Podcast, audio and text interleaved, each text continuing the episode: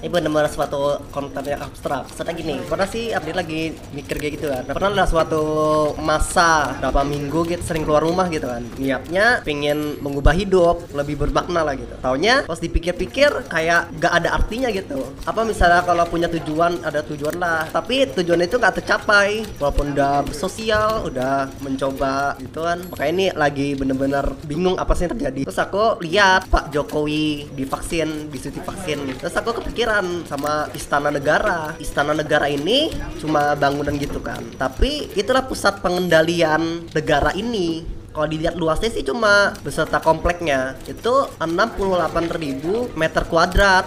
Itulah 68 km lah kuadrat. Sedangkan luas wilayah Indonesia itu 1 miliar 905 juta kilometer kuadrat jadi dengan luas kompleks segitu bisa ngedalikan yang sebesar gitu kan. Padahal ada bangunan atau komplek yang lebih besar itu cuma fungsinya nggak bisa mengendalikan wilayah lain. Ya mungkin jadi komplek beneran gitu kan. Ya komplek apa lagi cuma jadi komplek doang atau jadi tempat pusat pembelanjaan. Ada suatu benda elemen gitu yang bener-bener abstrak. Kenapa di istana negara itu bisa mengendalikan negara ini? Itulah yang dimaksud sistem. Sistem dari bahasa Latin, sistema dan bahasa Yunani, sistema ada suatu kesatuan yang terdiri atas komponen atau elemen yang dihubungkan bersama untuk memudahkan aliran informasi, materi, dan energi. Coba ya pasti kalian udah pelajari kan kalau udah sarjana ini. Itulah sistem itu punya elemen, objek, berbagian elemen, variabel seperti bahan fisik, abstrak, atau keduanya sekaligus, atribut, menentukan kualitas dan atau sifat kepemilikan sistem dan objek-objeknya, hubungan internal di antara objek-objek di dalamnya, lingkungan tempat di mana sistem berada. Elemennya itu tujuan, ya itulah goal itu. Masukkan input bisa informasi bisa bahan pokok tergantung sistem apa. Itu juga proses yang di input itu diproses dijadikan output keluar. Itu juga ada pemisahnya batasnya antara sesuatu yang dalam sistem juga di luar sistem. Itu juga mekanisme pengendalian dan umpan balik. Tujuannya untuk mengatur sistem agar berjalan dengan tujuan dan lingkungan kendalikan supaya tidak mengganggu kelangsungan operasi sistem. Misalnya kalian punya bangunan bisa gak kalian ubah fungsinya itu bangunannya itu? Jadi sesuatu yang bermakna bersistem. Ya tau lah emang di negara ini kan juga banyak banyak bangunan-bangunan yang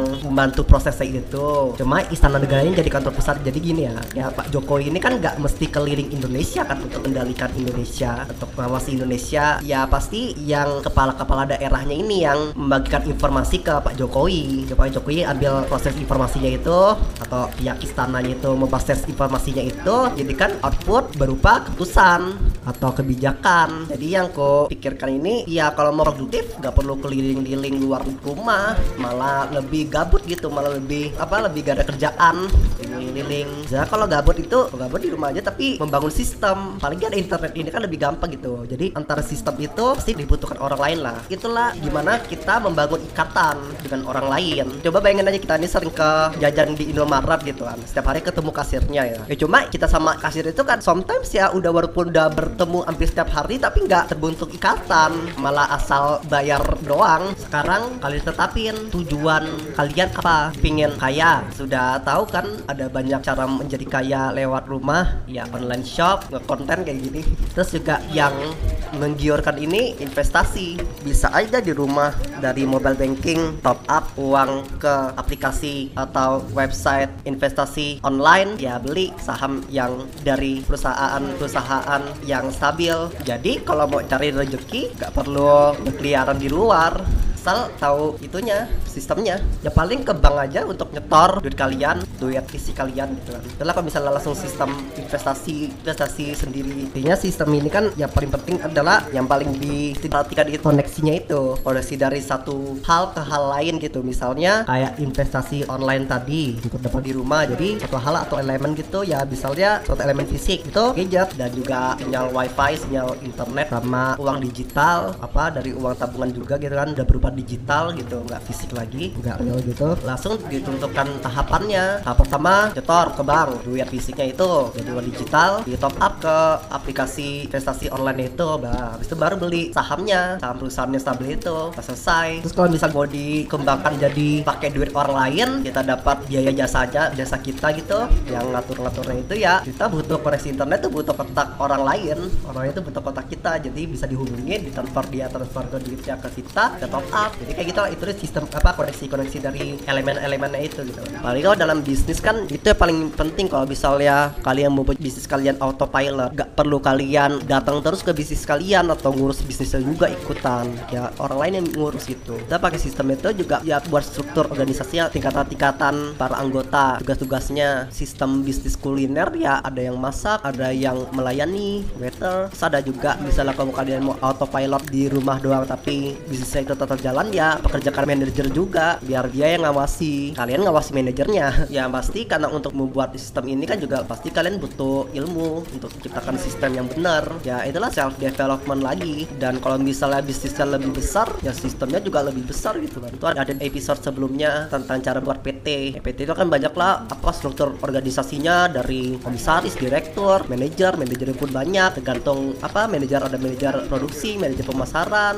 manajer keuangan di bawah-bawahnya manajer lagi juga ada di bagian-bagiannya di keuangan juga ada administrasi ada akuntan di bagian pemasaran ada periklanan sales penentu target pasar di bagian produksi ada penjaga penyimpanan bahan produksi pekerja produksinya nah jadi sistem gitu kan. Jadi kalau misalnya jadi pusat tertinggi pusat tertinggi bagian PT kan ya pasti pemilik sahamnya itu pemilik saham juga ada yang dalam bagian keuangan ada yang juga ngatur itu ngawasi itu disesuaikan transfer keuntungannya ke mana ke pemilik saham yang mana sesuai persenannya itu pakai sistem gitu. Jadi kalau misalnya untuk jadi kita yang pemiliknya PT ini di rumah aja kenapa mesti di rumah aja? Ya itulah contohnya. Nah, jadi kita ini mesti punya internet lah gitu. komputer laptop. Habis itu datanya itu disajikan ke kita lewat email atau lewat sejenisnya dari direktur di sana di PT-nya itu. Terus kita bisa ngambil keputusan dari rumah aja. Ya itu emang perlu modal sama perlu sistem kalian duluan perlu modal juga. Udah punya PT-nya itu sama perlu sistemnya itu. Biar kalau misalnya ada kesalahan pun juga ada yang curang pun juga ketahuan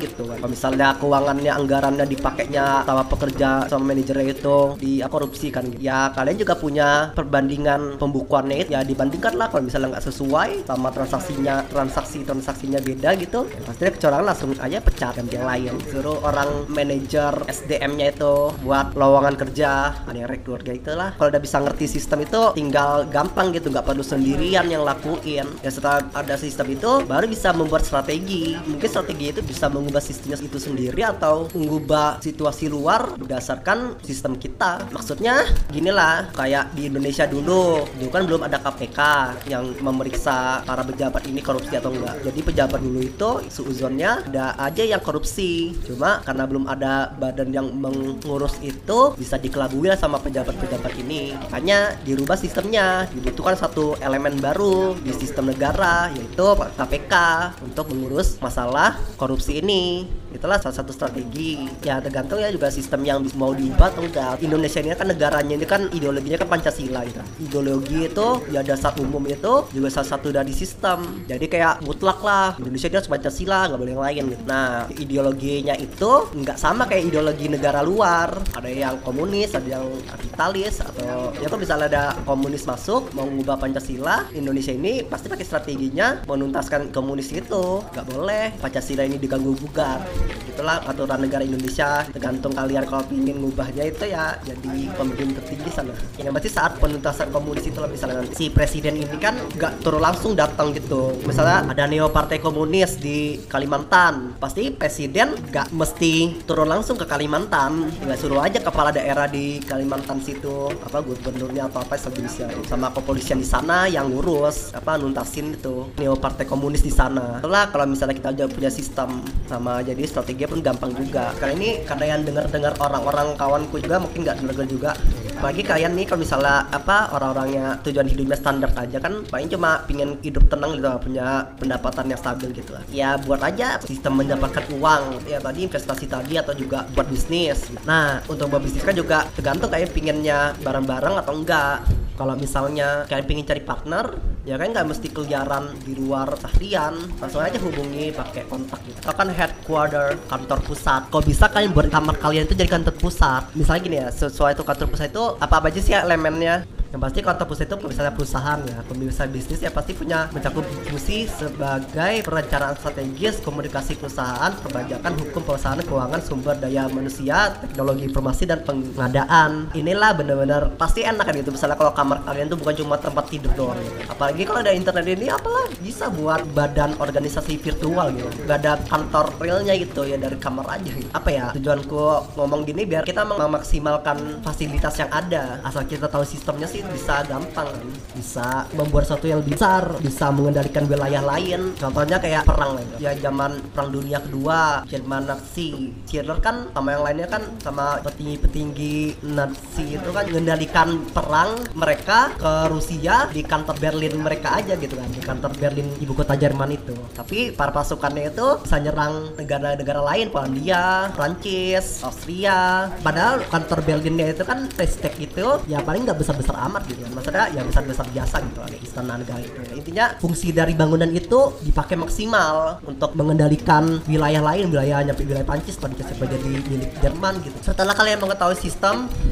sudah saatnya kita tidak membuang waktu lagi. Jadi, apalagi sekarang tahun 2021 ini tentukan tujuan kalian gitu. Habis itu kalian buat step-stepnya, visi misinya itu. Elemen yang dibutuhkan untuk membentuk sistemnya mencapai tujuan itu. Emang sih, gue masih belum ngerti juga ya tergantung sistem apa kan. Ini emang gambaran umum artinya common sense gitu mesti tahu lah dulu tentang sistem.